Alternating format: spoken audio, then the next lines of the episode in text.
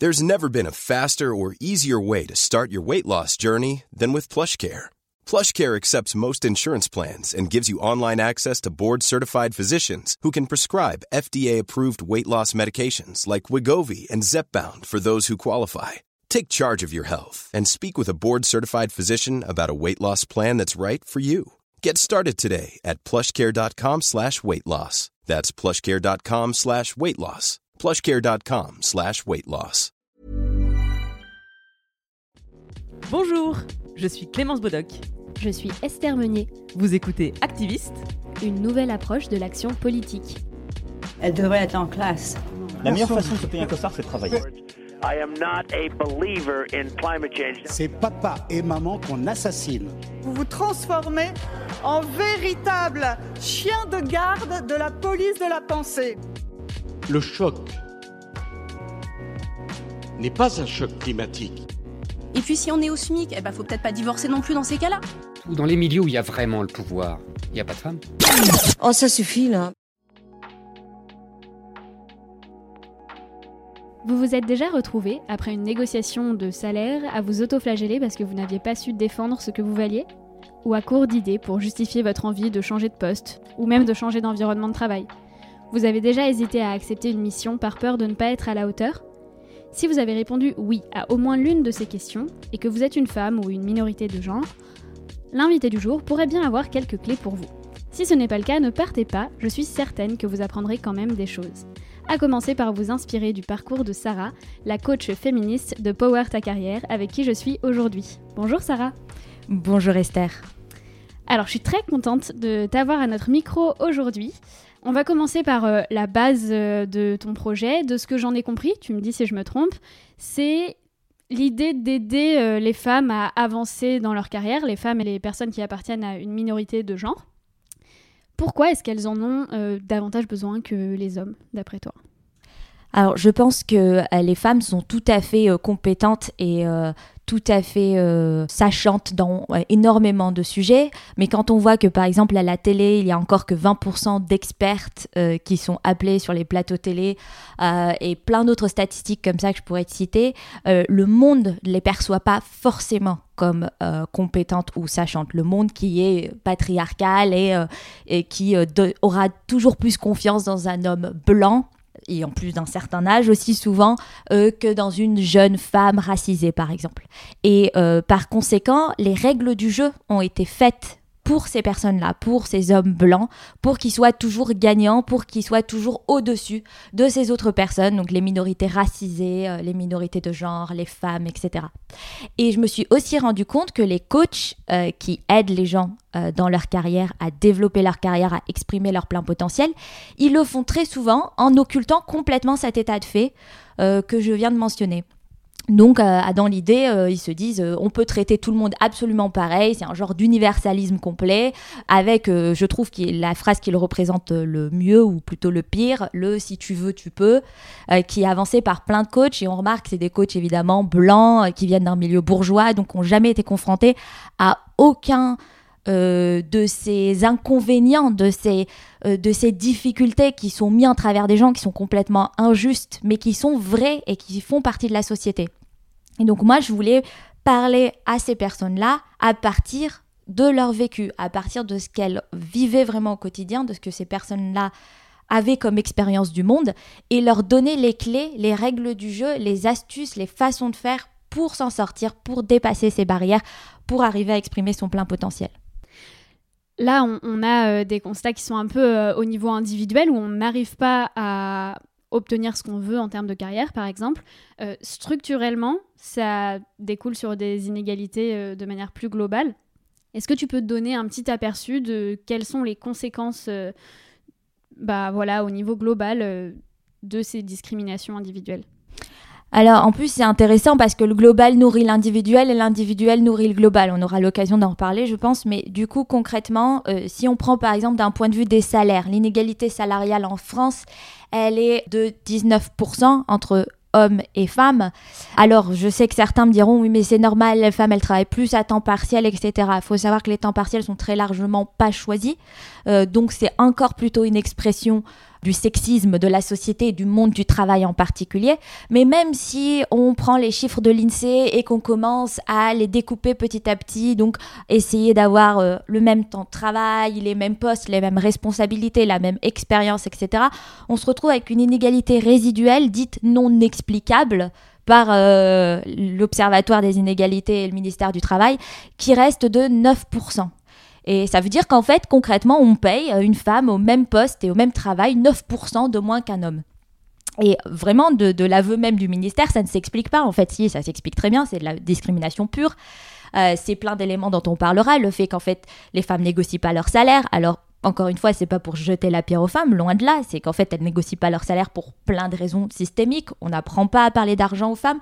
On leur demande de faire plaisir tout le temps. Donc, forcément, faire plaisir, c'est pas défendre son dû etc.. Donc ça, ça a concrètement des répercussions euh, sur la société, parce qu'après, quand on gagne moins d'argent, on prend aussi plus souvent le congé parental. Euh, parce que ça fait une, perte de revenus moins importante pour la famille. Ça peut être une justification implicite ou explicite au fait de prendre sur soi plus de tâches, de tâches domestiques, pardon, et par conséquent de à nouveau mettre des freins à sa carrière euh, en tant que femme. Et puis alors pour les femmes qui se disent bon bah c'est pas grave parce que moi j'ai choisi la solution de l'entrepreneuriat, c'est tant mieux, je suis ma propre patronne, je demande euh, je demanderai plus jamais de compte à aucun homme blanc, je suis tranquille. Il s'avère que vous allez croiser des hommes blancs dans l'investissement parce que c'est l'essentiel des investisseurs et dans la banque aussi. Et du coup, ça se reflète par le fait que, en fait, on refuse à un taux deux fois plus élevé les prêts pour les femmes pour une création d'entreprise que pour les hommes. Alors, toutes ces statistiques sont extrêmement binaires. Hein. Je suis désolée, c'est le ministère du Travail et d'autres associations de cette nature-là. Donc, forcément, on va parler de femmes, hommes. Et malheureusement, il n'y a pas de statistiques pour les personnes non binaires. Mais tout ça pour dire que on va aussi accorder beaucoup moins d'argent en levée de fonds à des startups menées par des femmes qu'à des startups menées par des hommes. Un exemple typique, c'est qu'une levée de fonds moyenne pour une startup qui est gérée par une femme, c'est 1,5 million d'euros. Et pour un homme, c'est au-delà de 3 millions. Donc c'est à peu près du simple au double. Ça, c'est quand même assez fou. Et ça, ça s'explique par les biais, en gros, des personnes qui accordent euh, les fonds, les prêts tout à fait. Alors, on peut l'expliquer de plein de manières, des manières plus ou moins conscientes et plus ou moins machiavéliques. Euh, si on donne le bénéfice du doute à tout le monde et qu'on essaye de pas du tout euh, envisager que c'est fait exprès, qu'on essaye de maintenir les femmes en dehors des zones de pouvoir, voilà, ce qui peut très largement déjà se discuter, mais admettons qu'on va lui donner le bénéfice du doute à tout le monde, ça s'explique par des phénomènes purement psychologiques qui sont en fait liés au fait qu'on aime l'homogénéité. Tout le monde aime l'homogénéité. On aime la personne qui nous ressemble, parce que la personne qui nous ressemble a moins de chances d'être menaçante. Et ça, ça s'exprime dans le fait que comme tous les investisseurs quasiment sont des hommes, comme beaucoup de business angels sont des hommes, comme ils sont beaucoup des hommes blancs de 50 ans et au-delà, eh ben ils ont forcément plus confiance dans un jeune homme de 30 ans blanc qui ressemble à eux jeunes. Donc il y a ce problème-là. Et donc forcément, en fait, ça peut, ça peut être une vraie barrière d'entrée au pouvoir pour de nouvelles personnes, des personnes racisées, des femmes, parce que bah il y en a pas, donc il y en a pas. Et bon, c'est débile, c'est pas une justification, mais c'est une des façons de l'expliquer. Après, il y a aussi des raisons beaucoup moins honorables pour expliquer ça, hein. euh, des raisons euh, de, purement euh, sexistes. je sais que récemment on a fait, j'ai fait un petit truc sur mon compte Instagram qui était la Coupe du Monde des phrases sexistes. Bon, mais il y en a une qui m'a été rapportée, euh, entendue par un, business angel dans une levée de fonds. Juste business angel, je ne sais pas si c'est du vocabulaire. Euh. Oui, autant pour moi. Alors les business angels, c'est des investisseurs qui en fait vous prennent sous leurs ailes et qui puis du coup financent euh, essentiellement votre entreprise en espérant qu'un jour ils auront un retour. D'ailleurs, c'est intéressant que tu me fasses rebondir là-dessus, parce qu'en fait, les retours sur investissement des entreprises menées par les femmes sont 7% plus élevés que ceux des entreprises menées par des hommes. Donc en vrai, en termes d'investissement, il y a des pépites à trouver. Oui, il n'y a pas de, raison euh, monétaire, financière à cette discrimination. Absolument pas. Et dans le monde du travail, c'est exactement la même chose. C'est-à-dire que euh, le, le, vivier le moins exploité euh, où il y a encore énormément de talents à trouver, des gens avec beaucoup de volonté, beaucoup de compétences et beaucoup d'intelligence, ben c'est ces viviers qui sont très largement sous-exploités, euh, des personnes racisées, euh, des personnes de milieux populaires et des femmes, par exemple. C'est le talent le plus gâché possible dans le monde du travail. Donc celui ou celle qui a l'intelligence d'aller chercher dans ces, dans ces poules de ressources va trouver des gens formidables et exceptionnels. Donc la, la phrase qui était dite par un investisseur, c'était de dire que la personne, en fait, une femme, donc, vous ne savez pas gérer vos émotions, vous êtes hystérique, on ne veut pas travailler avec vous. Et il Wow. n'y a, pas eu de, il y a, y a eu aucun conflit avant qu'on en arrive à ce niveau-là. euh. En fait, avant que le conflit escalade à ce niveau-là, il n'y avait pas de conflit euh, précédent dans la discussion. Donc là, euh, c'est du sexisme. hein. C'est le, euh, c'est une femme qui dirige. euh, elle va avoir ses ragnagnoutes euh, une fois par mois. On pourra plus lui parler. Donc euh, voilà, ça c'est purement du sexisme. C'est ouais, c'est classique. On va, on va creuser bien sûr un peu hein, toutes ces dimensions euh, financières, syndrome de l'imposteur, euh, tout ça. Mais avant ça, je voudrais revenir sur un peu le, pourquoi du- de Power Ta Carrière. D'après ce que j'ai compris, tu as décidé de créer donc Power Ta Carrière qui vise à empouvoirer les femmes et minorités de genre dans leur carrière parce qu'il n'y avait pas de ressources en français en fait sur le sujet qui leur était spécifiquement dédié. D'après toi, pourquoi il n'y a pas cette ressource euh, chez nous? Alors, moi, j'ai été euh, pas mal biberonnée. Donc, déjà, j'habite en Suède, pour ceux qui ne le savent pas. Donc, forcément, euh, j'ai changé de milieu pour faire ma carrière. Donc, je travaille dans une société beaucoup plus égalitaire. Et ça m'a fait prendre conscience par euh, différence des difficultés encore plus qu'avant que vivaient les femmes en France. Et euh, ça m'a aussi permis moi-même d'apprendre des choses sur ma carrière, de faire plein de conneries. Et c'est notamment la base de comment j'explique ce qu'il faut pas faire sur Power Ta Carrière. C'est les conneries que j'ai faites moi-même. hein. Donc c'est juste pour vous éviter de les faire, pour que vous alliez en faire d'autres un peu plus loin sur le chemin. Et que vous puissiez à votre tour expliquer à d'autres gens pourquoi il faut pas faire ci et ça. Donc euh, l'idée c'était euh, c'était de, de partir de mon expérience. Et moi mon expérience elle a été beaucoup nourrie par les comptes américains notamment, anglo-saxons, américains et britanniques. Mais j'ai la chance d'être complètement bilingue en anglais. Co- Comme quoi, par exemple? Alors, par exemple, sur les comptes financiers, je peux parler de Her First 100K, où en fait, c'est une femme, une jeune femme qui a réussi à investir et a donc à avoir euh, dans son compte d'investissement, donc entre ce qu'elle a investi et ce qu'elle a récupéré en retour sur investissement, 100 000 euh, dollars, alors qu'elle a, je crois, 30 ans ou moins de 30 ans même. Donc, elle explique comment elle en est arrivée là. Et donc, en fait, elle fait au passage toute l'éducation euh, financière. euh, elle parle beaucoup d'argent, de comment gérer son argent et, comment gagner, etc. sur son compte. Et puis il y a aussi euh, The Financial Diet, ça parle aussi d'argent, Career Contessa, ça parle de carrière, etc. Donc il y a pléthore de comptes américains. Il y a My, My Baby Bump, je crois que ça s'appelle, quelque chose comme ça, où en fait elle parle de carrière pour les mères et elle est euh, britannique. Donc sur Instagram, plein de, plein de contenus, plein de contenus de blog, des podcasts, tout ce que tu veux. Mais il faut être bilingue. Ok? Moi, moi, j'ai cette chance-là. Je suis très à l'aise en anglais, aucun problème. Mais on sait bien que c'est pas forcément euh, le cas de tous les Français. Et en français, j'étais surprise qu'il y ait très très peu de contenu. Il y a vraiment très peu de comptes qui parlent d'argent, très peu de comptes qui parlent de carrière. Et ça m'a beaucoup posé la question pendant longtemps. De Euh, pourquoi, en fait? du pourquoi. Parce que bon voilà, je suis contente d'avoir ma propre voix, d'exprimer les choses, mais j'aurais adoré qu'il y ait plein d'autres gens pour en discuter avec eux, pour débattre, pour qu'on se soutienne les unes les autres, pour que je puisse dire moi je suis pas spécialiste de cette question, allez voir telle personne pour telle question, etc. Le, le plus on est nombreuses, le mieux c'est en fait. Il n'y a pas de, il y a pas vraiment d'esprit de concurrence dans ce sens-là sur Instagram, dans le sens que en fait au contraire ça fait émulation et tout le monde se porte.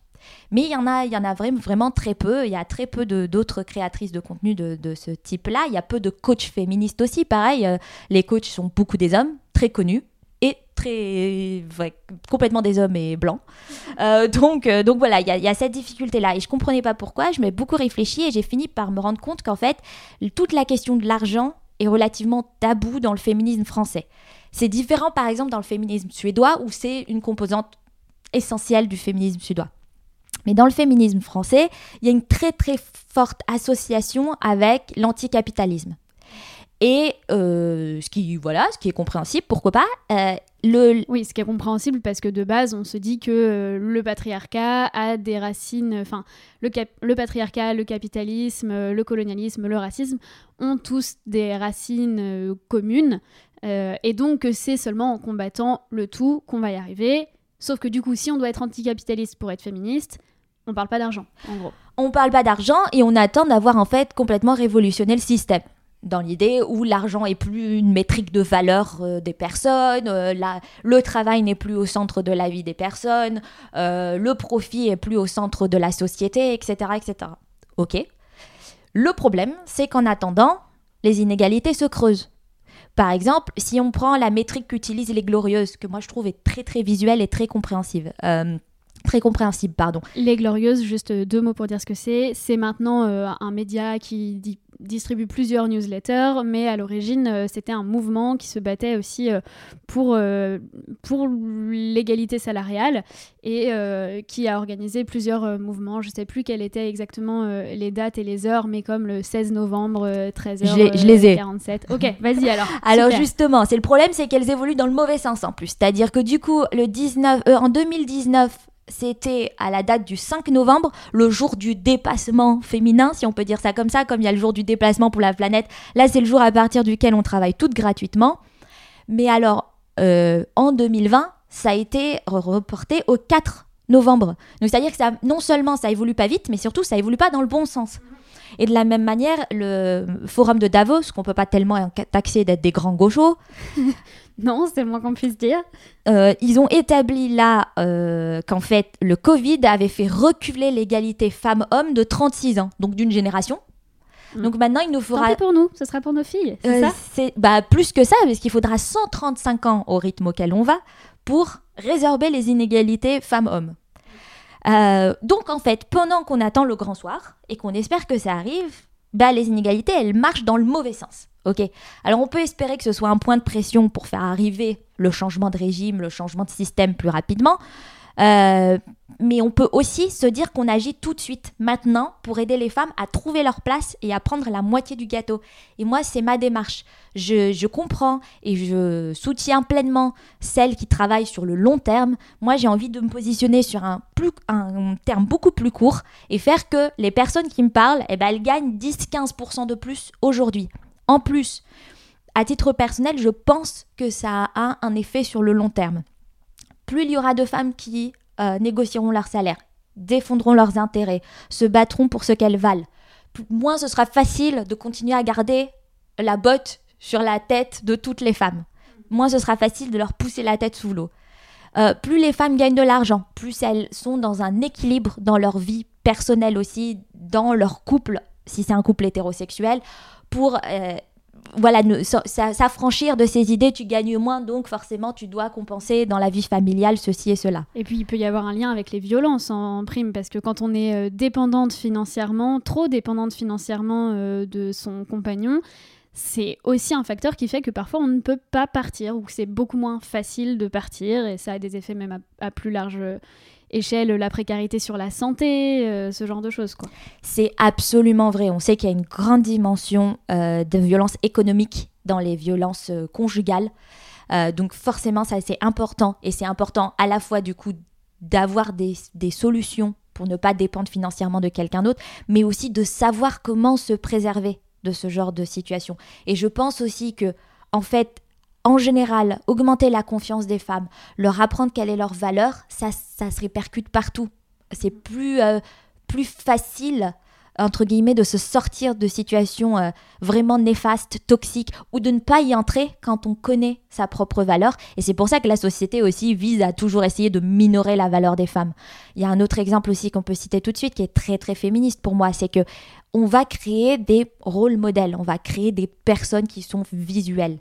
Et euh, ça, c'est possible s'il y a de plus en plus de femmes partout, parce qu'on sait que en général, on essaye de minorer le travail des femmes, on les nomme pas, euh, on planque ce qu'elles font, leurs accomplissements.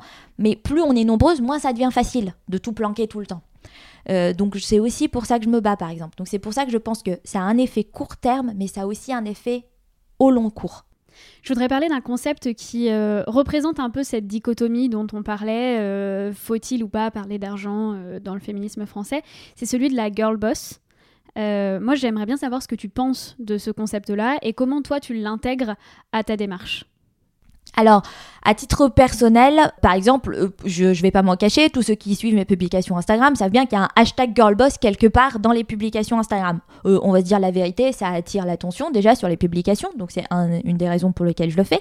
Et en plus, j'ai pas un urticaire au mot euh, aussi fort que beaucoup de gens pe- puissent l'avoir. Alors, d'où il vient cette urticaire de base pour beaucoup de gens Alors, je pense que déjà, il n'est pas forcément infondé parce que un peu tout a été mis derrière ce concept, beaucoup de trucs très très moches. Donc, je peux comprendre qu'il y ait cette idée de se dire non, mais ça a été récupéré, c'est complètement dégueulasse comme terme, etc.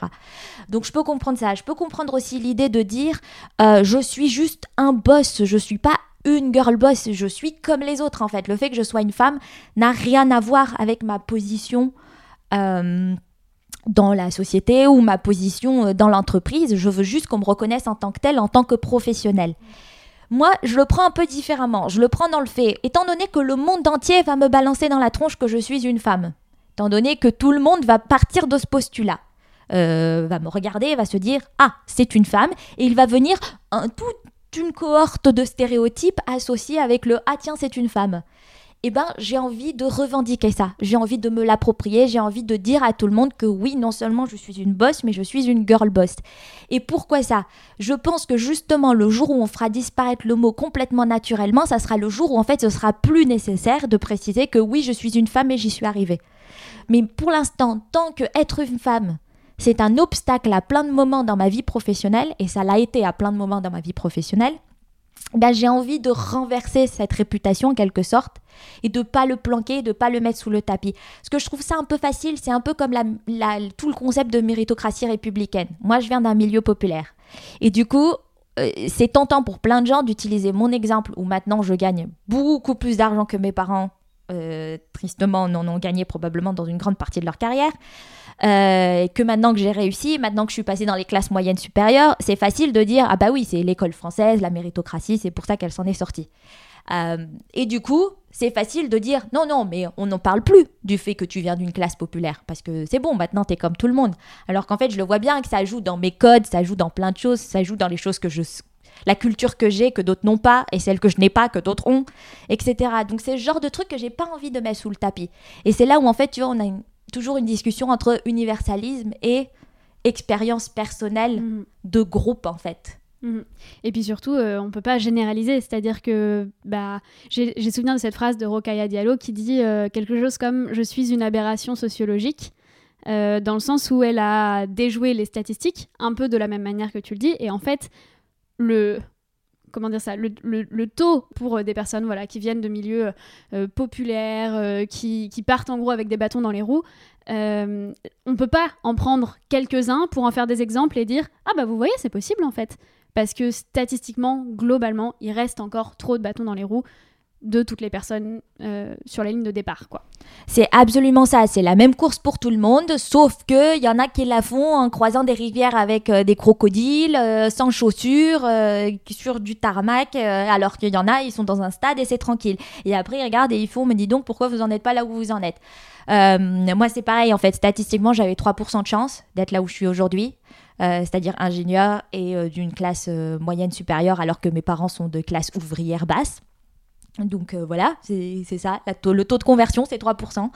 Euh, et du coup, pour revenir à la girl boss, c'est pareil en fait. J'avais tellement peu de chance d'en arriver à être directrice commerciale Europe que maintenant, j'ai pas envie de planquer le truc en mode bah, je suis directeur commercial Europe. Déjà, la féminisation du nom est importante pour moi parce que ça fait aussi partie du fait que si ça m'a coûté à une époque, je veux qu'aujourd'hui ce soit bien noté, marqué et visible.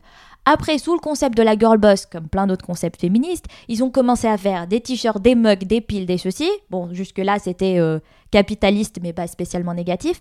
Puis ils ont aussi commencé à l'utiliser pour, par exemple, pour faire la promotion de systèmes très délétères comme les MLM, donc qui sont en fait des, des pyramides de Ponzi, des, des, des, entreprises qui en fait exploitent les gens qui travaillent dedans, euh, leur prennent leur argent sous prétexte que oh vous allez être autre entrepreneur et c'est génial et vous allez vendre euh, des cosmétiques, euh, des poudres pour le régime, des sachets protéinés ou je n'en sais quoi d'autre, et qui en fait sont juste l'arnaque la plus ancienne de l'histoire de l'économie qui est la pyramide de Ponzi quoi.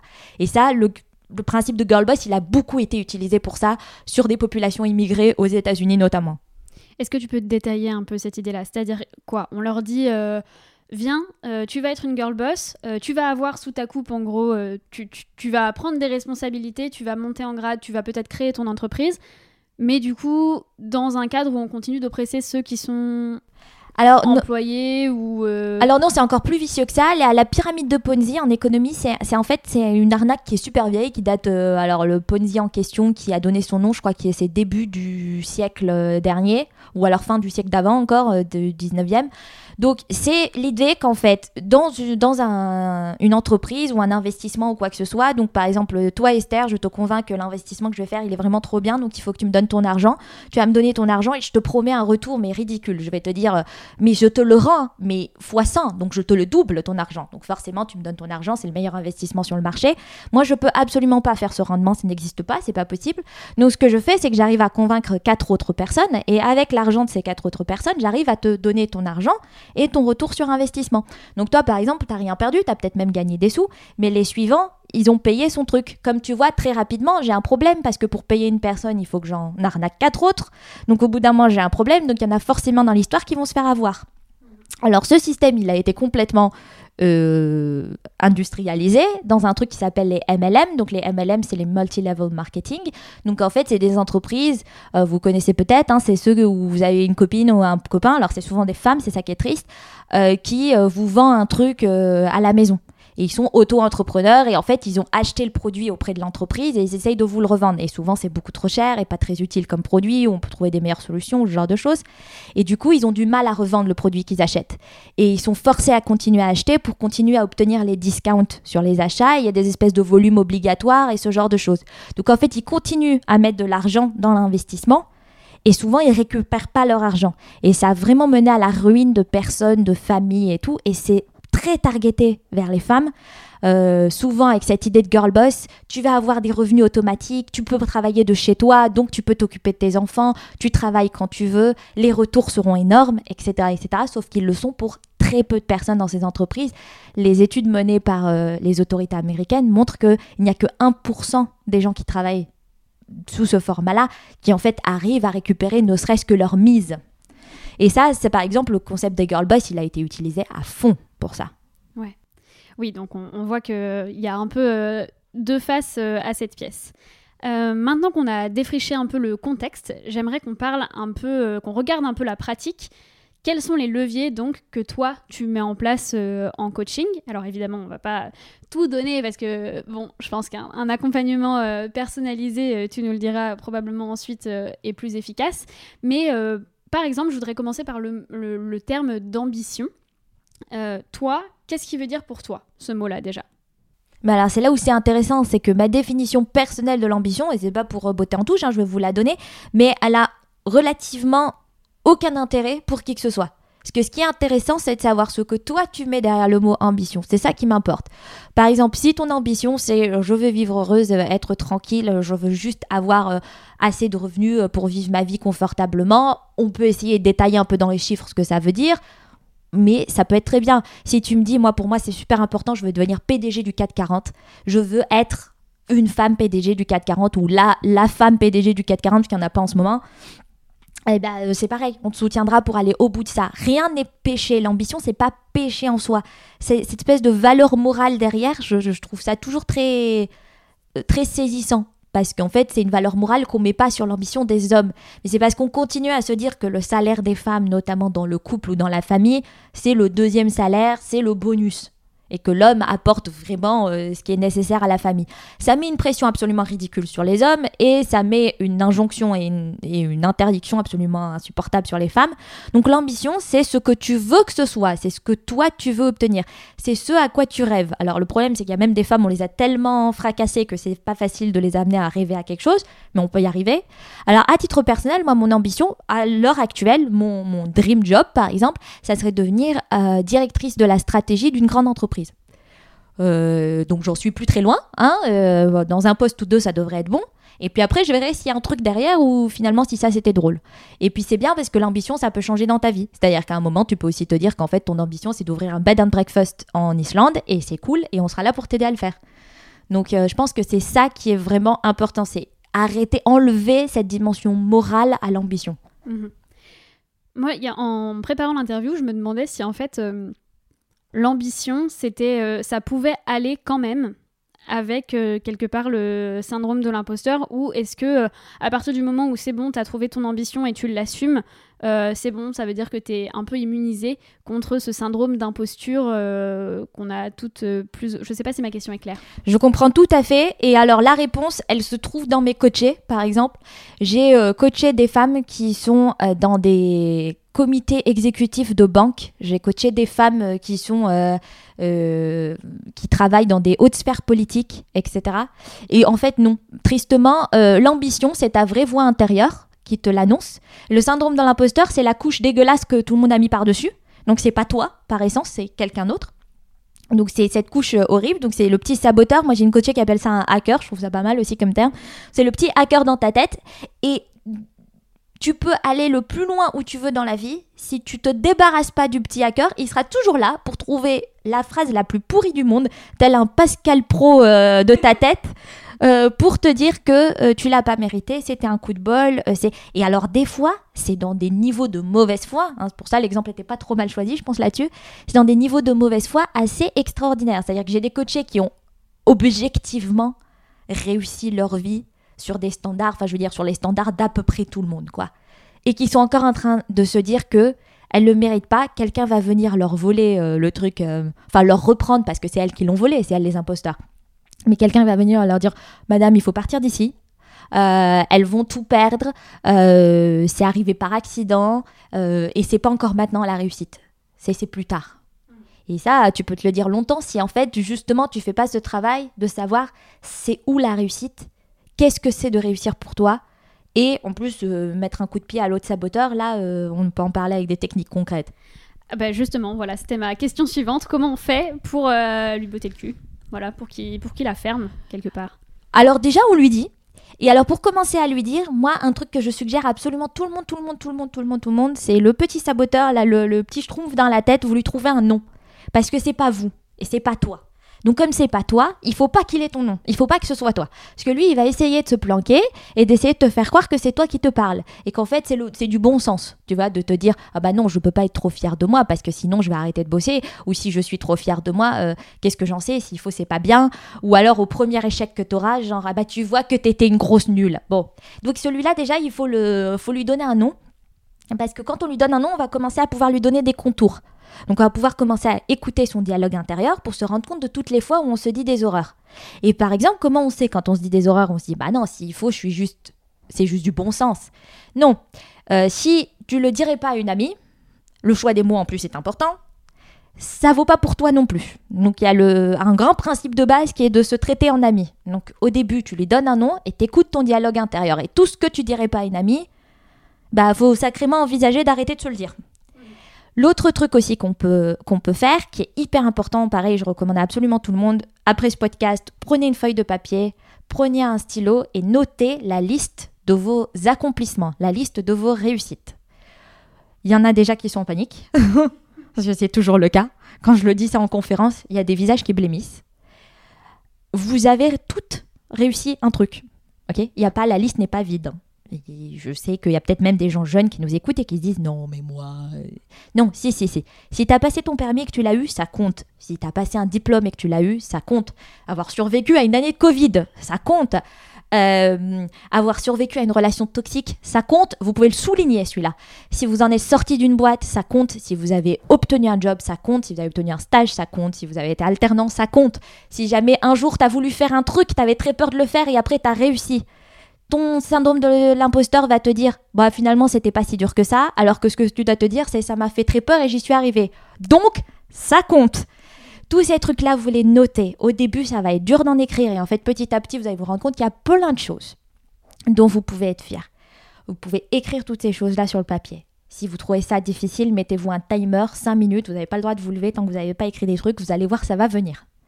Cette feuille, vous ne faites pas une petite feuille volante, un post-it euh, pourri. Cette feuille, c'est vous, donc vous l'honorez, c'est un vrai truc. Donc pour celles qui aiment dessiner, vous pouvez dessiner. Pour celles qui aiment, euh, je sais pas, faire du scrapbooking, faites du scrapbooking.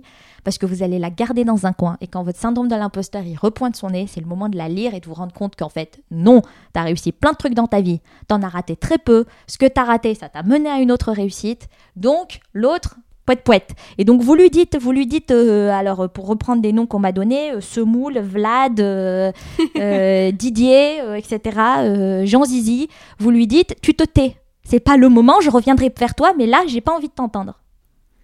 Ok, très bien. Toi, tu l'as déjà ressenti, ton... ce syndrome d'imposture? Moi, j'ai commencé avec. C'est pour ça que je vous propose de pas faire comme moi. C'est-à-dire que je me suis retrouvée dans un état à... euh, à- donc moi, j'ai commencé l'INSA Lyon pour être euh, ingénieur en mécanique à 16 ans. Donc j'étais en premier cycle, en prépa intégrée. Et euh, je touchais mon rêve du doigt. Moi, je voulais devenir ingénieur en mécanique. Donc c'était formidable, j'étais là où je voulais être, c'était génial, tout se passait bien, n'est-ce pas? Sauf que pas du tout. J'étais incapable de voir la réussite que j'avais accomplie, j'étais incapable de me rendre compte qu'en fait j'étais déjà dans une école où les gens n'allaient pas, que j'avais été prise, etc. Mais comme tu vois, alors le syndrome de l'imposteur, il se loge où il peut. Donc moi, il s'était planqué dans le fait que j'avais été admise à l'INSA, mais pas en première vague. J'avais pas fait partie des premiers admis. Il avait fallu que je passe un entretien supplémentaire pour qu'on m'admette dans l'école. Donc, j'avais pas forcément ma place. Tu, tu vois, tu vois la logique ou? Ouais, ouais, ouais, je vois, je vois très bien. D'accord. Donc, une fois que j'étais sur place, j'étais gentiment en train de m'auto-saboter pour me prouver que j'avais vraiment pas ma place. Alors, euh, ça peut aller loin, c'est-à-dire que moi j'ai perdu 5 kilos la première année. Euh, les devoirs euh, sur table, c'était le pire moment de ma vie à chaque fois. Sauf que c'est une fois par semaine, donc le pire moment de ta vie une fois par semaine, c'est dur quoi. Euh, et en fait, ça a culminé à un moment où, en conception, donc en plus, tu as la matière de prédilection, euh, j'avais fait euh, déjà du dessin industriel avant, c'était super important pour moi, j'étais une mécanicienne, donc j'adorais ça, etc., etc. Dans un devoir de conception, la veille, je pose une question au prof, il y avait cours, je pose une question au prof, il m'explique un truc en particulier, le lendemain, ça tombe à l'examen et j'arrive à me démerder à faire exactement l'opposé de ce qu'il m'a expliqué. Ok? Donc le prof, le jour, il me rend ma copie, il me dit Toi, il faut qu'on parle parce qu'il y a un truc, tu te fous de ma gueule, quoi. Je me dis Oh putain, ça va chauffer. Je vais voir euh, le prof en question, Fabrice Ville, et je lui dis euh, Il me dit Tu dois te moquer de moi. Je, la veille, je t'explique, je te fais répéter pour voir si t'as compris. T'as compris, le lendemain, tu fais l'inverse au devoir. C'est une blague. C'est, c'est tu, t'en fous des devoirs, euh, tu rends à l'avance, qu'est-ce que c'est que t'as à faire, quoi. Et donc, je lui dis que non, non, non, bien sûr, je me fous absolument pas de sa tête. Moi, je suis encore plus en train de me décomposer. J'ai 16 ans, je suis au bout de ma vie, j'ai déjà l'impression qu'on va me renvoyer chez mes parents. Donc là, je me dis, c'est bon, c'est pour sûr, c'est maintenant. Et donc, il finit par me pousser dans mes retranchements et je lui explique un peu tout en cascade que non, non, mais je sais qu'en plus, on va me renvoyer chez moi, mais que vraiment, je veux pas, mais qu'en même temps, je comprendrai et que je sais pas quoi et tout. Et il me dit, oh là là là là, stop, ça va pas se régler en 5 minutes, il faut qu'on se parle. Et donc, je revois ce prof pendant une heure et c'est lui qui m'explique en gros que par exemple, la facette que mon syndrome de l'imposteur allait pas me dire, en fait, il y a que 30% des gens qui candidatent qui sont pris dans l'école où j'ai été prise. Donc je peux continuer à regarder tant que je veux que j'ai été prise en dernière vague, mais ça conditionne absolument pas mon succès futur, alors que le fait d'y être entrée, ça, ça conditionnait mon rêve. Et donc, si tu veux, le chemin, il a commencé à ce moment-là. Mais il a été long. Hein. J'ai continué, j'ai repris les 5 kilos l'été pour gentiment les reperdre l'année d'après, par exemple. Mais ça se passait beaucoup moins mal au fur et à mesure. Ok, tu l'as dompté, quoi. euh, et aussi avec, euh, du coup, si je comprends bien, des gens à un moment qui t'ont tendu la main et qui t'ont pointé euh, ce qui allait pas. Et c'est un peu ce que toi, tu fais, au final. Tendre la main aux personnes euh, qui arrivent pas toutes seules à s'en débarrasser, quoi. Ben, je, le fais aussi, c'est ça, pour, pour les, les, les vingtenaires euh, que j'étais à l'époque et me dire euh, s'ils perdent moins de temps et s'ils souffrent moins que ce que moi j'ai eu à souffrir de ce truc, euh, bah, c'est tout bénef, quoi. Parce que il y a aussi le fait que si par ailleurs j'avais pas été particulièrement têtue par moment, parce que ma vraie voix intérieure elle est particulièrement têtue, eh bien, euh, j'aurais peut-être abandonné. Et c'est nul, c'est dommage. En fait, euh, la, vraie peur, la vraie terreur euh, qu'on peut tout avoir, c'est est-ce que, est-ce que le traitement contre le cancer, il n'est pas planqué dans la tête d'une femme qui pense qu'elle mérite rien et qu'elle vaut rien et qui fait pas part de ses idées, quoi? C'était un peu vers là où j'allais aller avec cette idée de peur de l'échec qui peut amener en fait à ne rien faire. Euh, c'est ça, c'est-à-dire qu'en fait, euh, tout le temps qu'on passe à avoir peur euh, peut-être d'un échec possible, et ben euh, c'est du temps où on n'est pas en train d'essayer pour savoir comment ne pas échouer, et où en fait il y avait peut-être même pas échec envisageable, parce que plus on a peur de l'échec, plus on a tendance à avoir, en avoir vraiment très très peur. La recommandation que je ferai, c'est allez vous faire rejeter quelque part. Vraiment, et euh, parce que souvent on a peur de l'échec comme on a peur du rejet. Et pareil pour l'échec, en fait, la recommandation que je vous ferai, c'est ça quoi. C'est si vous avez peur de l'échec parce que vous en avez jamais vraiment connu un, allez-y. Et ça, vous pouvez le savoir parce que si vous n'avez pas une bonne histoire d'échec à me raconter là maintenant, si je vous demandais, c'est qu'a priori, tu t'es pas assez planté. Tu vois, il faut que tu aies une bonne histoire de plantade. Tu vois, moi j'ai trouvé des fiançailles par exemple. Ça c'est une bonne, c'est une bonne plantade. T'es fiancé, tout se passe bien, gna, gna, gna, paf, tu ronds les fiançailles. Bon, bah bonne plantade de vie personnelle. bon, voilà. Si t'as pas une bonne histoire de plantade, un truc un peu conséquent, c'est que tu t'es pas, t'as pas assez essayé de trucs pour te planter. Et si tu as une bonne histoire de plantade et que tu te dis, ouais, mais je veux plus jamais que ça m'arrive, ok, il va falloir digérer ce truc-là. C'était probablement pas si grave que ça, ou si dramatique que ça. Tu es là pour nous le raconter, donc c'est que tu as survécu. Et donc dans ces cas-là, c'est ça, il faut essayer de désensibiliser le truc. Je pense la plupart du temps, c'est plutôt que les femmes n'ont pas une bonne histoire d'échec. Et en plus, encore une fois, il y a une grosse valeur autour de l'échec. Euh, grosse valeur morale en France qui n'y a pas par exemple aux États-Unis où on te pose la question en entretien d'embauche de euh, est-ce que enfin quel, quel, échec tu peux nous raconter euh, sur quoi tu as déjà échoué? Moi je l'ai eu la question en entretien d'embauche en Suède hein, est-ce que tu peux nous raconter une fois où tu as échoué une fois où tu as été déçu? Y a, parce qu'il n'y a pas de valeur morale en fait si tu as échoué ça veut dire que tu as essayé des trucs il n'y a que ceux qui mmh. n'essayent rien qui se plantent jamais et puis ce qu'il faut regarder finalement c'est qu'est-ce que tu fais suite à cet échec peut-être c'est ça. C'est des fois euh, l'occasion de te rendre compte que cette idée n'était pas bonne, euh, qu'elle n'était pas faite de la bonne des manières, qu'en fait tu pourrais trouver une autre façon, ou te dire même, tu vois, si on reprend euh, mon cas personnel de mes fiançailles complètement plantées, a posteriori, je me dis, c'est mieux pendant les fiançailles. Parce que ça sentait, c'était quand même une bonne connerie ce truc. J'allais finir mariée avec la mauvaise personne et, et j'aurais bien regretté, je pense, tu. Donc concrètement, finalement, des fois tu retires tes billes au bon moment. Alors peut-être avant ça aurait été mieux, mais enfin après ça aurait pas été mieux, ça c'est sûr. Donc, donc tu vois, ça peut être ça. Euh, la, Et encore une fois, hein, tous, tous les gens qui ont réussi, qui peuvent vous inspirer, qui peuvent être des modèles, ils se sont plantés à un moment donné ou à un autre. Euh, il y a toutes les citations euh, iconiques de Michael Jordan sur le sujet, euh, pour ceux qui sont un peu branchés sport, où il explique qu'il a raté des milliers de tirs, qu'il a raté des milliers de points, des dizaines pardon, de, points fatidiques où en fait on lui a fait confiance pour le shot final du match et puis il a planté, puis ils ont perdu le match à cause de lui, etc. Et que c'est parce qu'il a échoué, échoué, échoué, échoué qu'en fait il a réussi sa vie. Ça mène à réflexion. Tout à l'heure, on parlait d'argent. Là, euh, dans les pratiques concrètes, on n'en a pas encore parlé. Et euh, comme en plus, euh, j'ai des exemples à la fois dans ma vie personnelle ou dans mon entourage de, gens qui se disent purée, mais là, j'ai pas, j'ai pas négocié correctement ma valeur, voilà. Comment, c'est quoi la clé de base pour réussir, pour pas se, se, se, fondre dans son siège à dire non, non, mais je prendrai ce que vous voudrez bien me donner alors, euh, la, première des choses, c'est tout ce qu'on peut faire en amont avant d'arriver au moment de la chaise, ok? Alors, on va aussi parler de comment on fait pour pas avoir peur sur le moment, mais déjà en amont, on a parlé de la, du syndrome de l'imposteur. Si vous lui, poutrez la gueule, c'est plus facile de vous dire que vous valez quelque chose. Ou au moins, poutrez-le suffisamment pour qu'il parle pas à ce moment-là, comme ça vous êtes tranquille. Euh, peur de l'échec, voilà, euh, avoir peur de négocier parce que oh, on va me dire non. Est-ce que c'est grave? Non. En vrai, la négociation, elle commence quand on te dit non le premier non, ça te permet de commencer à discuter. Il faut se rappeler aussi, il faut dédramatiser. La négociation, c'est un truc qu'on fait en temps de paix, pas en temps de guerre.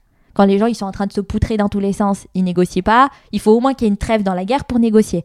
Donc clairement, c'est pas un truc de conflit, c'est pas un truc de guerre. Donc vous inquiétez pas, ça va pas partir en live. Euh, donc déjà ça, parce que souvent on s'imagine un truc incroyable dans sa tête, alors qu'en fait c'est relativement un non-événement. Plus vous le ferez, plus ça vous paraîtra un non-événement des plus euh, complets et total. Alors comment on se prépare en amont? Déjà, il faut connaître sa valeur. Connaître sa valeur, ça veut dire aller regarder sur les différents sites, regarder sur les sites de l'APEC, regarder s'il y a des offres d'emploi similaires où ils ont indiqué un prix, regarder euh, les statistiques des anciens de votre école, euh, regardez les statistiques syndicales, euh, rapprochez-vous d'un réseau de femmes. nous, on en a un chez Power Ta Carrière, qui est un groupe d'entraide sur Facebook. Là-bas, vous pouvez largement demander aux gens ce qu'ils gagnent et leur demander ce que vous, vous pouvez demander euh, pour ce poste-là. Il y a peut-être des gens qui font le même travail que vous, parce que maintenant, on est un peu plus de 600. Donc, il y a peut-être quelqu'un qui fait le même boulot que vous. Euh, donc ça, ça vous permet d'agréger de la statistique et de vous rendre compte du chiffre que vous voulez annoncer. Sur ce chiffre-là, on met un petit 10%. Ça, ça va permettre de négocier. Parce qu'en fait, si tu arrives et que tu dis le chiffre que tu veux, ben, on va te dire moins. Donc, tu n'obtiendras jamais ce chiffre-là. Donc il faut se mettre un petit, un petit coup, c'est un peu de gras. Comme ça, on peut couper tranquille dans le gras et faire plaisir à tout le monde. Euh, on négocie pas avant qu'en fait on soit déjà pris en quelque sorte. Donc pourquoi? Parce que par exemple, les RH, ils adorent vous dire euh, oui, alors du coup, euh, est-ce que tu... euh, quel, euh, euh, salaire tu envisages pour ce poste, genre à la première fois qu'ils vous contactent, ok? Ou alors on va vous dire, vous gagnez combien aujourd'hui? Alors c'est marrant parce que c'est interdit dans plein de pays, hein, c'est illégal dans plein de pays de poser cette question, mais pas en France, pas de bol. Donc typiquement, c'est des questions, je vous explique comment ne pas y répondre sur mon profil. Mais pour vous donner déjà une bille ou deux ici avant que vous alliez voir sur Instagram pour avoir des phrases supplémentaires, comme ça vous, vous pouvez succéder de manière différente. Euh, on peut dire qu'on n'est pas à l'aise de à parler de la question à l'heure actuelle parce qu'on n'a pas encore compris tous les tenants et les aboutissants du poste et qu'on a d'abord envie de comprendre quelles sont les responsabilités derrière le poste avant de faire une réponse. Ça, ça marche. Vous pouvez aussi demander à la personne en face de vous quel est son budget. Retourner la question et lui dire Bah, en fait, euh, j'aimerais surtout savoir quel est votre budget pour le poste. Parce que eux, c'est obligé qu'ils se sont posé la question. Ça, ça vous permet de ne pas discuter d'argent trop tôt, de ne pas donner une valeur où en fait, au début, vous allez forcément essayer de donner une valeur basse parce que pour l'instant, vous ne vous connaissez pas, il y a plein de candidats, ils vous aiment pas, vous particulièrement, etc. etc. Donc, tu es là, tu essayes de donner une valeur basse et du coup, de cette valeur basse, elle te plombe plus tard quand tu veux négocier. Donc, on essaye de rien dire à ce moment-là, de les faire parler d'argent en premier. On fait son petit entretien euh, d'embauche ou les 14 euh, qu'il faut dans certaines boîtes. Et ensuite, quand on arrive à la fin et qu'on est choisi, là, on parle d'argent. Et là, vous pouvez en fait, alors, tu peux en toute conscience te dire, ils t'ont choisi. Ils ont passé des mois à avoir des candidats. Ils n'ont pas spécialement intérêt que tu partes dans le sens en courant, parce qu'en fait, euh, c'est chiant. Il faudrait refaire tout le processus de recrutement, euh, c'est l'angoisse. À toutes celles qui se disent, si je, re- si je négocie, on va m'enlever le poste. Les hommes négocient et ils vous prennent quand même les postes. Donc, négocier, je vous assure que c'est pas là-dessus que ça joue. On a tous des marges de négo quand on recrute. Là, c'est le moment du coup de se dire, en fait, vous êtes sur un terrain d'égalité, c'est-à-dire que l'entreprise, elle, te veut, toi, tu veux y aller.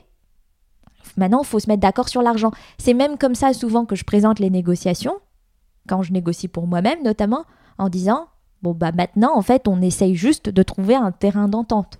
Et c'est pareil, il y a des phrases toutes faites qui peuvent vous aider à lancer la négociation que vous pouvez trouver aussi sur euh, l'Instagram de Power Ta Carrière. Ok, bah on ira voir alors. Euh, Je voudrais, j'ai j'ai encore euh, quelques questions euh, un peu euh, pratiques. Il y a ce cliché qu'on ne peut pas tout avoir, euh, qu'une femme euh, dans sa carrière ne peut pas tout avoir. Tu vois, tu, peux- pas avoir le poste de rêve, euh, la, dans la ville où tu veux, euh, avec euh, euh, un- une cellule euh, personnelle à toi, que ce soit cellule familiale ou amicale ou autre, euh, qui correspondent à tes envies à ce moment-là. On peut pas tout avoir, on peut pas tout gérer. Il faut choisir. Si tu veux une grosse carrière, euh, va falloir faire une croix euh, sur un certain nombre d'autres choses. Est-ce que c'est vrai? Est-ce que c'est un cliché euh, qu'on peut déconstruire? La question, c'est pourquoi en fait? Pourquoi on dit ça? Parce que le tu ne peux pas tout avoir ou tout, tout vouloir et tout avoir, c'est quand même un truc qu'on dit essentiellement aux femmes. Euh, et du coup, ce serait hormonal Ou ce serait euh, physique Ou ce serait. euh, Moi, je le vois plutôt comme, comme un cliché si on prend, si on prend la, la cellule familiale de base où on se dit que de toute façon, le mari, il n'a pas la responsabilité de s'occuper de ses enfants. Donc, il peut se permettre d'avoir une carrière très prenante et parce que c'est sa femme qui s'en occupera car elle est chercher à l'école, en gros. Voilà, voilà. Donc, en fait, euh, la réponse à la question, c'est que si, tu peux tout avoir et tout vouloir. Alors, la question, c'est qu'est-ce que tu veux vraiment? Donc, débarrasser des injonctions. Donc, par exemple, est-ce que tu veux vraiment avoir des enfants? Bon, bah oui, non, euh, peut-être, euh, ne se prononce pas. Euh, est-ce que tu veux t'en occuper toi exclusivement, absolument tout le temps? Euh, bah oui, non, euh, ou peut-être. Euh, Est-ce que tu veux avoir une vie en dehors de ta famille? Ce genre de choses. Euh, Qu'est-ce que tu veux vraiment? Est-ce que tu veux l'intérieur, elle, décoration ou pas? Tu Par exemple, moi, je voulais l'intérieur, elle, décoration. Euh, mais je voulais pas y passer du temps. Donc, euh, j'ai fait carrière, j'ai gagné beaucoup d'argent et j'ai payé une décoratrice. voilà, tu vois, c'est un truc à la con, mais voilà, il y a plein de solutions. Donc, la question d'abord, c'est qu'est-ce que tu veux vraiment? Qu'est-ce que ça veut dire tout vouloir? Parce qu'en fait, personne ne veut tout. C'est-à-dire, plein les gens veulent des trucs et pas d'autres trucs, tu vois. Les gens, ils veulent une maison avec un jardin ou pas du tout. Ils veulent un appart en Paris ou pas du tout.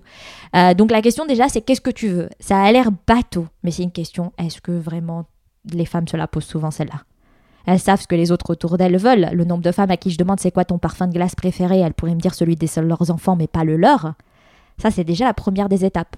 Et ensuite, comment on fait pour tout avoir? Eh bien, en fait, c'est là où on arrête de négocier, justement, et de se dire que c'est pas possible. Parce que, euh, je vais vous prendre un exemple concret suédois. Ok. En Suède, il y a le congé paternité. Parce que, évidemment, hein, on n'est pas là pour dire euh, que tout est faisable à son niveau. Il y a aussi que, justement, ce qu'on fait à son niveau. On va y venir. Ah, voilà, nous mène aussi à ce qui est euh, à, faire, à ce qui est à combattre d'un point de vue national, d'un point de vue sociétal. Donc en Suède, il y a le congé parental. Donc ça veut dire que les pères sont impliqués dans l'éducation de leurs enfants parce qu'en fait, ils sont obligés de prendre au moins deux mois parce que sinon, il y a la moitié du congé parental qui saute. Donc en vrai, dans les mentalités, ça fait que tout le monde prend à peu près six mois. Donc moi, je travaille dans un milieu, euh, je suis dans le maritime, je travaille avec des hommes quasiment et ils disparaissent tous six mois en congé euh, parental. Dès qu'ils ont des enfants, on se dit ah bon bah lui dans quatre mois il est plus là. Donc voilà. Donc ça veut dire que un, ils savent s'occuper de leurs enfants. Tu vois, ils sont pas manchots pour mettre de la crème solaire quoi. Euh, ça veut dire que euh, ils le font. Ça veut dire qu'ils sont impliqués. Ça veut dire que leurs enfants ont l'habitude que c'est aussi papa qui fait. Euh, ça veut dire que du coup, l'éducation des enfants n'est pas genrée de ce sens-là. Donc les entreprises se disent pas, je vais embaucher une femme, elle va tomber enceinte et moi je serai marron. En fait, ils vont embaucher un homme, sa femme va tomber enceinte et ils seront marrons pareil. Euh, donc globalement, tu vois, ce genre de choses, ça te montre bien qu'en fait, si tu peux tout vouloir et tout avoir, c'est juste une histoire d'avoir la bonne team autour de toi, euh, une histoire de mettre les curseurs sur les trucs aux endroits où tu les veux. On ne veut pas forcément la même chose à différentes saisons de sa vie, c'est normal et c'est ok. Euh, tu peux te concentrer sur un truc à un moment et puis sur un autre truc à un autre moment. Donc, euh, moi, en fait, je considère que cette phrase, c'est une impasse à partir du moment où on la prononce pas en face d'homme. Très bien. Euh, on a commencé à l'aborder, donc je vais continuer dans cette voie-là. Là, on a beaucoup parlé de solutions à mettre en place à l'échelle individuelle pour son avancement à soi, mais on l'a dit au départ, tout ça, ça a à la fois des, des causes et des conséquences structurelles. donc, en termes de politiques publiques qui peuvent permettre euh, de lutter euh, bah contre les inégalités dont on a parlé. Là, tu viens d'aborder le congé parental. Euh, qu'est-ce qu'il y a d'autre? Moi, je pense que c'est le centre de tout. C'est incroyable comment c'est important pour la vie de tout le monde, y compris pour la vie des personnes qui ne sont pas parents. Parce qu'en fait, la suspicion de maternité, elle se porte sur toutes les femmes, même celles qui décident de ne pas avoir d'enfants. Je sais que récemment, vous en avez parlé, du combat que c'est de ne pas avoir d'enfants. Effectivement, avec euh, Camille Boukolevi dans l'épisode sur la stérilisation volontaire. Et le pire, c'est que ça la dédouanera pas dans sa carrière euh, de toute la suspicion autour de la maternité quand même. Tu vois, c'est ça qui est terrible. Donc je pense que ça, c'est le centre. Alors, pour être plus précis, on parle d'un congé parental. Donc qui implique du coup les deux parents de quelle que soit la nature que ce soit comme famille, ok? C'est-à-dire qu'en Suède, par exemple, ça vaut pour les familles homoparentales, ça vaut pour les familles adoptantes. Donc si tu adoptes, tu récupères aussi le congé parental. Il est même plus long quand tu adoptes parce qu'il y a l'idée qu'en fait c'est plus compliqué de construire une relation avec l'enfant. Donc on va te donner un peu plus de temps. Donc le congé parental avec parent 1, parent 2, euh, que chacun puisse prendre et je pense qu'il faut le rendre obligatoire pour les deux au moins sur une durée. Donc encore une fois, en Suède, je crois que je sais plus si c'est 60 ou 90 jours qui sont obligatoires euh, pour les deux parents. Bon, ça, vous vérifierez. ouais, j'ai plus le chiffre en tête euh, non plus, mais effectivement, on est sur euh, en tout cas plusieurs semaines, mois, quoi. Oui. On n'est pas sur 14 jours. Non, non, c'est clair. Donc voilà, rendre obligatoire une partie, l'allonger, il faut qu'il soit soit de taille égale pour les deux parents, soit divisable entre les deux parents, mais que les, jours soient mis en combiné, quoi, soient mis en mm. commun. En fait, il ne faut pas que ce soit euh, possible. Il faut par exemple que si on dit euh, OK, euh, on donne un an au total au couple, en gros, il faut pas que ce soit possible de se dire que les 12 mois vont à une seule personne. Il faut qu'il y ait une partie qui soit incompressible pour aller à un partenaire et une autre partie qui soit incompressible pour aller à l'autre partenaire de, je sais pas si on part sur un an, euh, de se dire, euh, ok, peut-être on veut pas une, égalité stricte dans tous les cas, parce que voilà, chacun a ses, ses fonctionnements euh, particuliers, mais peut-être qu'on veut que 4 mois soient incompressibles. Donc ça veut dire que si l'un des deux partenaires ne veut pas du tout le prendre, bah en fait le congé parental il est réduit, il n'est pas de un an, mais il est peut-être que de huit mois. C'est ça l'idée. Euh, ça change les mentalités, c'est-à-dire qu'en Suède, c'était pas euh, forcément euh, les, les, pères n'étaient pas forcément extrêmement impliqués avant ce cas-là, mais petit à petit, avec un mois obligatoire, puis deux mois, puis je crois que c'est passé à trois mois, c'est pour ça, je crois que c'est 90 jours maintenant. c'est ça, ça, ça crée cette, cet intérêt, cet engagement, etc. ça empêche les entreprises de succès le truc aussi, ou de foutre des pressions sur les gens, parce qu'on sait que ça se fait. Euh, donc clairement, ça, je pense que euh, c'est ultra important. Et juste pour euh, mettre un petit point là-dessus sur la situation en France, le gouvernement s'est félicité récemment, bah, à la fin de l'été dernier, il me semble. non, en fait, à la fin de l'été dernier, il y a un rapport qui a été remis qui recommandait 9 semaines, je crois, de oui, c'était bien plus long que ce qu'ils ont fait en tout cas.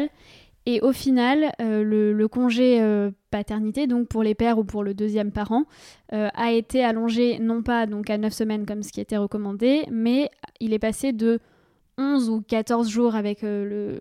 Enfin, il y a différents congés qui se comptent différemment, mais en gros, il était de 11 ou 14 et il est passé à 21 jours. Donc on est quand même très très loin des 9 semaines qui étaient recommandées. Ah bah on est loin des euh, 8 semaines qui sont en application en Espagne par exemple. Parce que je sais que là il y en a qui écoutent le podcast et qui se disent ouais mais d'accord t'habites en Suède et c'est un pays de bisounours de toute façon. Vous êtes super spéciaux là-bas au bout du monde connu. Mais, euh, mais du coup euh, juste à côté les voisins font mieux quoi. Oui et surtout euh, en fait la France a été bloquante pour instaurer des mesures euh, plus égalitaires au niveau européen sur la question du congé parental. C'est-à-dire qu'à un moment, il y a eu des propositions pour qu'il euh, y ait un règlement européen qui rende obligatoire euh, voilà, d'allonger le congé pour le, pour le deuxième parent, et la France a freiné des quatre fers. Oui, c'est bien, on est toujours en avant sur ces questions-là. Euh, un autre truc aussi, euh, c'est que l'arsenal législatif, par exemple, euh, concernant le harcèlement moral, les droits des femmes enceintes, etc., existe. Ça serait bien que ce soit, un, mieux appliqué, deux, mieux mis en avant, beaucoup de femmes ne connaissent pas leurs droits, elles ne savent pas euh, ce qui est disponible, euh, ce qui est possible de faire. Et, euh, et puis évidemment, ça a fait beaucoup de mal aussi le plafonnement des indemnités prud'homales pour ce genre de choses, puisque maintenant les entreprises peuvent littéralement se dire c'est combien pour faire chier tel employé? Ah bon c'est tant bon bah ça va ça rentre dans les budgets quoi donc donc concrètement ça c'est pas appliqué par tous les juges prud'homales hein. il y en a qui font du zèle et qui évitent qui, qui, plafonne pas, euh, alors qu'il devrait, mais tant mieux. Euh, mais concrètement, ça, ça fait, euh, ça fait partie des, problèmes. Bon, alors, on a vu le sujet au niveau individuel, au niveau plus global. on a, ceci dit, assez peu parlé de toi. Et moi, j'aimerais bien en savoir un peu plus voilà, sur ton parcours, sur comment tu es arrivé là. La question rituelle dans Activist, pour commencer, c'est est-ce que tu te souviens de ta ou tes premières indignations, puisque maintenant tu, te bats euh, contre des choses qui t'indignent euh, je pense que un des moments euh, assez charnières, c'est euh, on retombe sur. alors moi vraiment, c'est mon rêve de devenir mécanicienne. J'avais, je sais pas, 4 ou 6 ans quoi. mon père me montre comment ça marche une voiture et je me dis tiens, il y a des explosions dans ce truc et ça roule, mais c'est formidable. C'est absolument ce que je veux faire dans ma vie. Et donc ça s'est construit et c'est resté et j'ai vraiment construit tout mon parcours scolaire dans cette direction. Tu vois, Esther, il y a plein de, il y a plein de jeunes gens qui savent pas ce qu'ils veulent faire et je comprends tout à fait. Moi, je savais et j'ai tout construit dans ce sens-là. Et donc j'arrive en terminale et j'ai fait sciences de l'ingénieur au lycée, vraiment, tu vois, au bout du truc, quoi. Et j'arrive en, terminale. Et je tombe sur un prof de sciences de l'ingénieur et euh, c'est le moment de poser les dossiers et je pose le dit dossier à l'INSEA, celui qui tourmentera mon syndrome de l'imposteur, enfin celui avec lequel mon syndrome de l'imposteur me tourmentera plus tard. Euh, et mon prof, il, est, il faut des appréciations, je crois, ou en tout cas euh, demander un papier ou je ne sais quoi. Donc j'explique à mon prof et il est choqué parce qu'il se dit Quoi? Mais tu postules pour une école d'ingénieur? Mais genre, tu veux devenir ingénieur? Et je me dis Mais il tombe de sa chaise, pourquoi celui-là? Enfin, c'est c'est un peu enfin dans, dans, la classe c'était pas bon c'était pas tout le monde hein, ça allait peut-être être une moitié mais enfin je veux dire bon on était là quand même euh, pour ça quoi donc euh, ça s'appelle quand même sciences de l'ingénieur a priori le parcours que tu fais ça s'appelle sciences de l'ingénieur donc bon il y avait un risque quand même hein. et, euh, et, là il part sur une tirade où il m'explique qu'en fait non mais c'est pas possible lui son fils voit jamais ses enfants ingénieur c'est un travail qui prend tellement de temps ça allait faire de moi une j'allais pas pouvoir avoir des enfants alors moi dans ma tête de gamine de 16 ans je me dis et alors les voitures c'est mieux? Enfin tu vois c'est-à-dire qu'en plus c'est ça quoi. ce genre de ouais puis c'est ça puis ce genre de discussion quand t'as 16 ans dans ta tête ça se règle vite. Tu dis bah je m'en fous je ferai des voitures. Enfin tu vois euh, c'est très spécial quoi. Et donc euh, lui me dit ouais mais non tu seras une, une mère terrible ou une employère euh, t'es une ingénieure complètement pourrie quoi. Personne pourra te faire confiance. On peut pas rentrer à 5 heures de l'après-midi euh, ce genre de truc. Bon déjà je l'emmerde parce que je rentre à 5 heures de l'après-midi étant donné que je travaille en Suède et que nous on travaille pas jusqu'au jusqu'au bout de la nuit. C'est pas la culture locale euh, j'ai pas d'enfant, mais voilà, euh, si j'en ai, je suis sûre que ce sera tout à fait euh, gérable aussi. Mais globalement, je me suis fait frire la tête par un vieux mec alors que j'avais 16 ans et que j'avais toutes les compétences pour faire un truc sur la base de mon genre en fait. S'il a frit la tête à personne d'autre dans la classe. Et globalement, bah, leur petit schéma, que ce soit implicite ou explicite, ça a marché parce que moi dans ma classe, on était déjà que quatre filles et je suis la seule à avoir postulé et à être devenue ingénieure au bout du compte quoi. Donc euh, concrètement, euh, ça, tu vois, c'est un des premiers moments où tu te dis, si, si ce mec dit ça à d'autres gamines et qu'elles l'écoutent, on est déjà en train de paumer du talent, quoi. Merde, elles ont 16 ans, tu veux pas lâcher la grappe des gamines, quoi? Complètement. Du coup, toi, tu l'as pas écouté. T'es arrivé au final bah, dans ce milieu euh, de l'ingénierie maritime, qui est aussi un milieu très masculin. Est-ce que tu as eu à te battre contre d'autres types de discrimination à ce moment-là Euh, alors, euh, en fait, ça a été jalonné un peu partout dans mon parcours. Donc, il y a toujours un moment, une phrase, un truc, un machin. Euh, après, c'est marrant parce qu'il y a comment aussi tu le, tu le vis. C'est-à-dire que moi, au bout d'un moment, j'ai décidé que j'allais mériter ma réputation. Donc, par exemple, tu es une chieuse tout le temps, dès que tu parles quand tu es une femme, tu vois. Donc, moi, je me dis, pourquoi pas? Autant que ce soit vrai, tu vois, autant que ce soit, autant, euh, autant assumer le truc. C'est-à-dire que j'ai toujours eu cette idée de me dire, si on me colle des étiquettes, autant que ce soit les bonnes. Donc, ça ça m'a assez vite libérée du regard de l'autre et de faire plaisir à autrui. Euh, de toute façon, le fait d'être là, ça me permettait pas de faire plaisir à autrui. Donc, si tu veux, ça posait vite des problèmes. Donc, euh, au hasard, euh, alors, il y a une fois, je suis allée à un voyage d'affaires à la maison mère. Je pour une grande entreprise dans l'automobile. Parce que j'ai fait de l'automobile avant de faire du maritime. J'avoue, j'insiste hein, sur les milieux euh, masculins. Donc, euh, j'étais dans l'automobile, je suis allée à la maison mère, euh, j'ai donné mon avis pendant une semaine, je suis rentrée, et avant que je rentre, il y avait déjà une rumeur qui m'avait précédée dans mon bureau suédois. Ils avaient appelé mon manager pour lui dire Non, mais ça va pas, c'est qui cette tempête blonde que tu nous as envoyée? C'est Blonde Storm, hein, pour ceux qui parlent anglais. Ils ont littéralement appelé mon chef pour lui dire euh, The Blonde Storm, là, c'est pas possible. Tu, tu l'appelles et tu lui expliques qu'il faut que. faut arrêter là. Et euh, du coup, heureusement, à l'époque, j'avais un manager euh, qui était un peu, euh, alors avec euh, ses bons côtés, ses mauvais côtés, mais qui aimait le conflit, et qui m'a concrètement dit, je ne sais pas ce que tu as fait. Ils avaient l'air fâchés. Alors globalement, je pense qu'il faut continuer. mais, euh, mais voilà, donc ok, donc je suis devenue de Blonde Storm euh, à l'époque. Euh, en partant de là, j'étais connue pour mes... Alors c'était une boîte très conflictuelle et particulièrement toxique. Je vous assure que je suis une femme sympathique en temps normal, mais il faut pas m'emmerder. Donc j'étais connue pour mes crises de colère, enfin pour mes, mes, mes moments où je m'engueulais avec quelqu'un et où je reculais pas, quoi. Donc ils ont fini par m'appeler Mother of the Dragons. Du coup, en parlant de là, j'avais les cheveux très blond pâle aussi. hein. C'est-à-dire que maintenant, euh, pour ceux qui me croiseraient, euh, je suis brune hein, de base, mais j'avais les cheveux très blond pâle à l'époque. Et du coup, euh, voilà, j'ai hérité de Mother of the Dragons. Mais je me dis, voilà, c'est comme ça, tant pis. Enfin, en fait, on m'aurait collé probablement l'étiquette d'une emmerdeuse en temps normal. Euh, bah, si je suis une emmerdeuse parce que je me défends et que je défends mes clients en tant que commercial, ça m'allait pas Mhm. mal, quoi. Voilà, la mère des dragons, tu le vis, tu l'assumes, c'est pas un problème. Est-ce que c'est là que du coup, euh, enfin c'est suite à tes expériences, c'est ça que tu t'es dit, ok, euh, il manque quelque chose pour empouvoirer les femmes dans le monde du travail, vas-y, je vais le faire. C'est quoi ton déclic pour le faire? Bah, en fait, je, je, ça s'est construit petit à petit. C'est-à-dire qu'entre mes expériences où j'ai failli euh, m'auto-saboter dans les proportions euh, im- importantes, euh, les femmes que j'ai récupérées autour de moi qui étaient enfin des, des collègues de travail, euh, des assistantes qui étaient ultra compétentes mais que personne ne regardait ou dont tout le monde se foutait et qui elles-mêmes se dévaluaient. Euh, les, les étudiantes euh, que je vois renoncer à des trucs avant même d'avoir commencé parce que euh, non mais ce sera pas possible. Et de toute façon on m'a dit que c'était pas possible et on m'a dit son on est un con et souvent un bonhomme d'ailleurs. Euh, et puis même à titre plus proche quoi. Mes sœurs aussi euh, qui, qui sont vraiment brillantes et talentueuses et que et en fait qui ont réussi parce qu'elles étaient brillantes et talentueuses mais je me dis mais mon dieu mais sans le frein à main qu'est le syndrome de l'imposteur et le sexisme elle serait allée encore tellement plus loin en fait. C'est-à-dire que c'est ça. Et je les ai vus petit à petit se défaire de ça, mais il y a quand même eu des grandes périodes de frein à main, voilà, assez, assez emmerdantes. Et donc, au bout d'un moment, aussi, quand moi j'ai eu l'impression d'être arrivée quelque part dans ma carrière et que j'étais satisfaite de ce que j'avais, et que je pouvais décemment me dire, je suis fière de moi, je suis contente de ce que j'ai réussi, je me suis dit, ok, il faut que le sentiment se propage, quoi. Il faut qu'il y ait plus de femmes qui pensent comme ça, il faut qu'il y ait plus de femmes qui ont conscience de qui elles sont, en dépit de tout ce qu'on leur dit. Euh, parce que je te dis, euh, Esther, moi, le truc qui me fait peur, c'est ça, quoi. C'est que euh, la solution contre le réchauffement climatique, ou une grosse partie de la solution, elle soit dans la tête de plein de jeunes femmes qui, en fait, pourraient carrément nous aider. On a des problèmes énormes en tant qu'humanité auxquels il faut qu'on fasse, enfin, auxquels il faut qu'on fasse face et, euh, et on se paye le luxe de squeezer 52% euh, des potentielles solutions à l'équation. C'est, moi, je trouve. Enfin, je pense que les gens devraient s'alerter beaucoup plus, s'alarmer beaucoup plus. C'est grave. Il y a des solutions à des problèmes importants qui sont dans la tête de jeunes filles auxquelles on est en train de dire aujourd'hui qu'en fait, il faut qu'elles fassent pas ce qu'elles veulent faire et qu'elles se taisent surtout, peu importe le métier qu'elles fassent j'ai peur qu'on fasse un drame. J'ai peur qu'on fasse des conneries. Et on est en train de faire des conneries. Donc je me suis dit qu'il euh, fallait que je fasse quelque chose à mon échelle.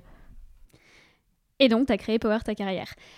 Au fil de, de cette expérience, euh, est-ce que tu as eu euh, des difficultés, ou notamment une difficulté à laquelle je pense, c'est te dire, bah mince, maintenant que je prends la parole, je pense que tu vas me dire non, mais on va voir.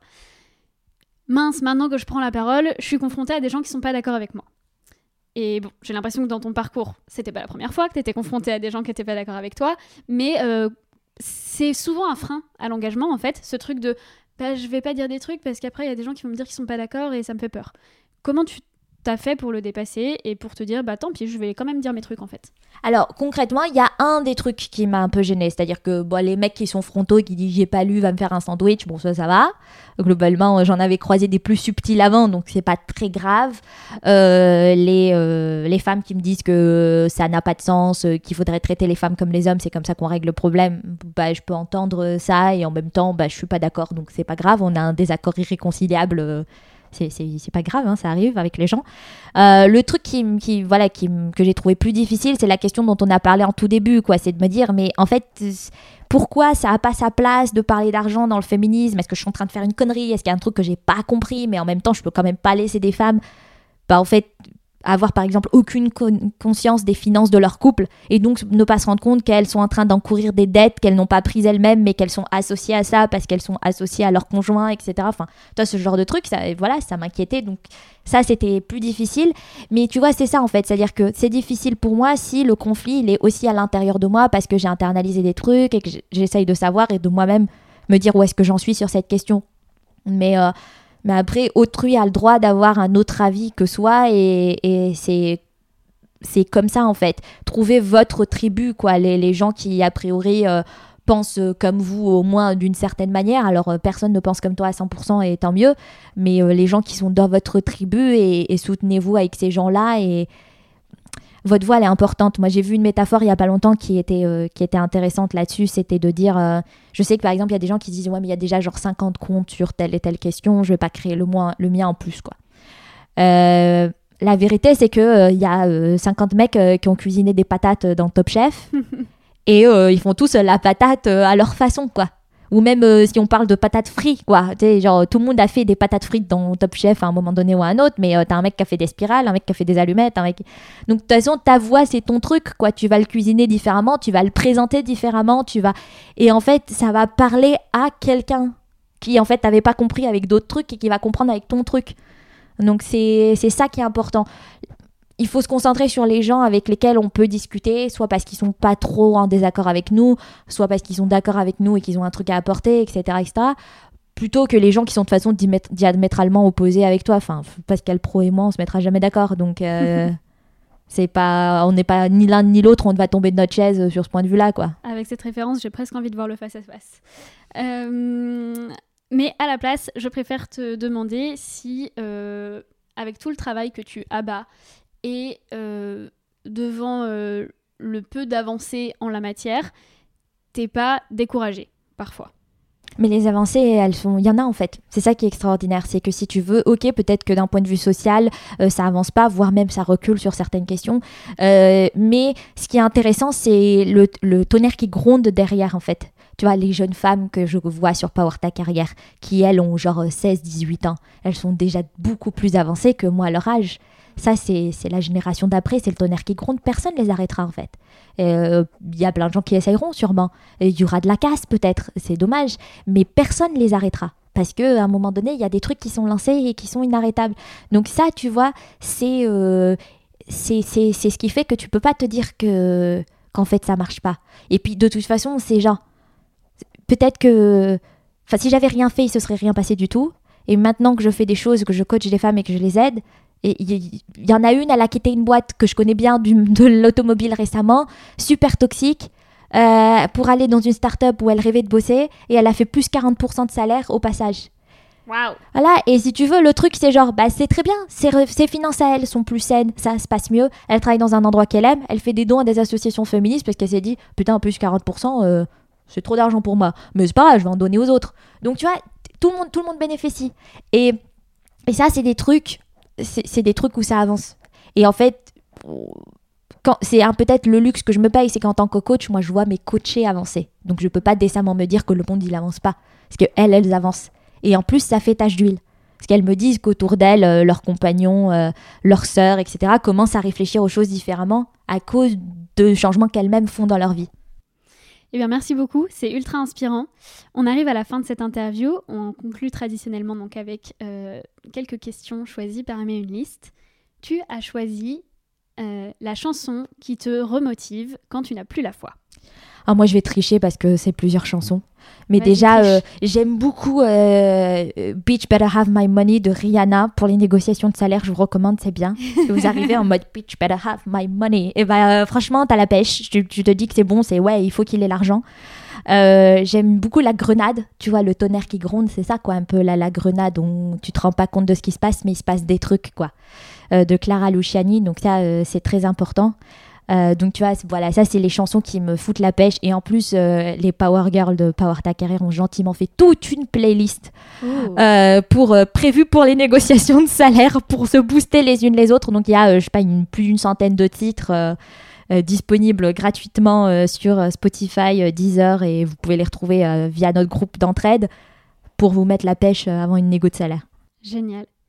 Question suivante. Qui aimerais-tu voir d'autres sur ce podcast? Ou entendre plutôt Alors moi je pense que euh, Camille de Je m'emballe Clito serait euh, une addition hyper intéressante et en particulier je trouve son, combat euh, pareil qui gronde, hein. tout n'est pas sorti mais mon dieu quand ça va sortir il va se passer des horreurs hein.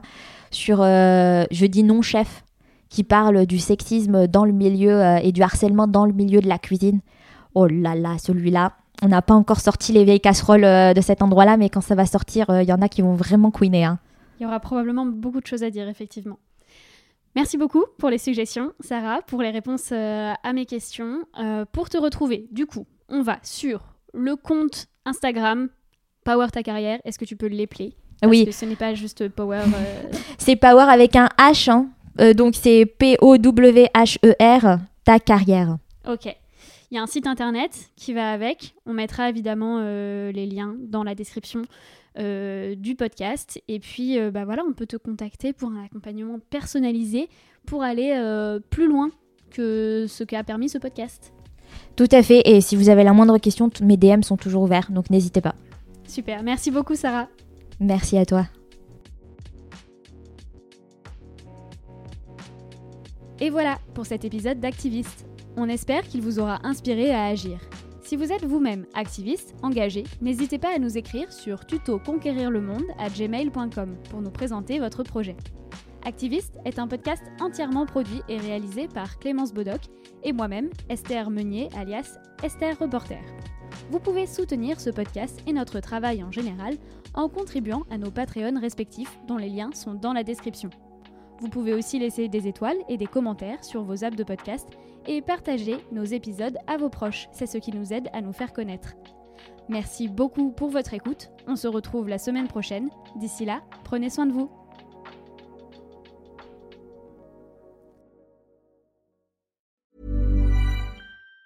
Even on a budget, quality is non-negotiable. That's why Quince is the place to score high-end essentials at 50 to 80% less than similar brands. Get your hands on buttery soft cashmere sweaters from just 60 bucks, Italian leather jackets, and so much more.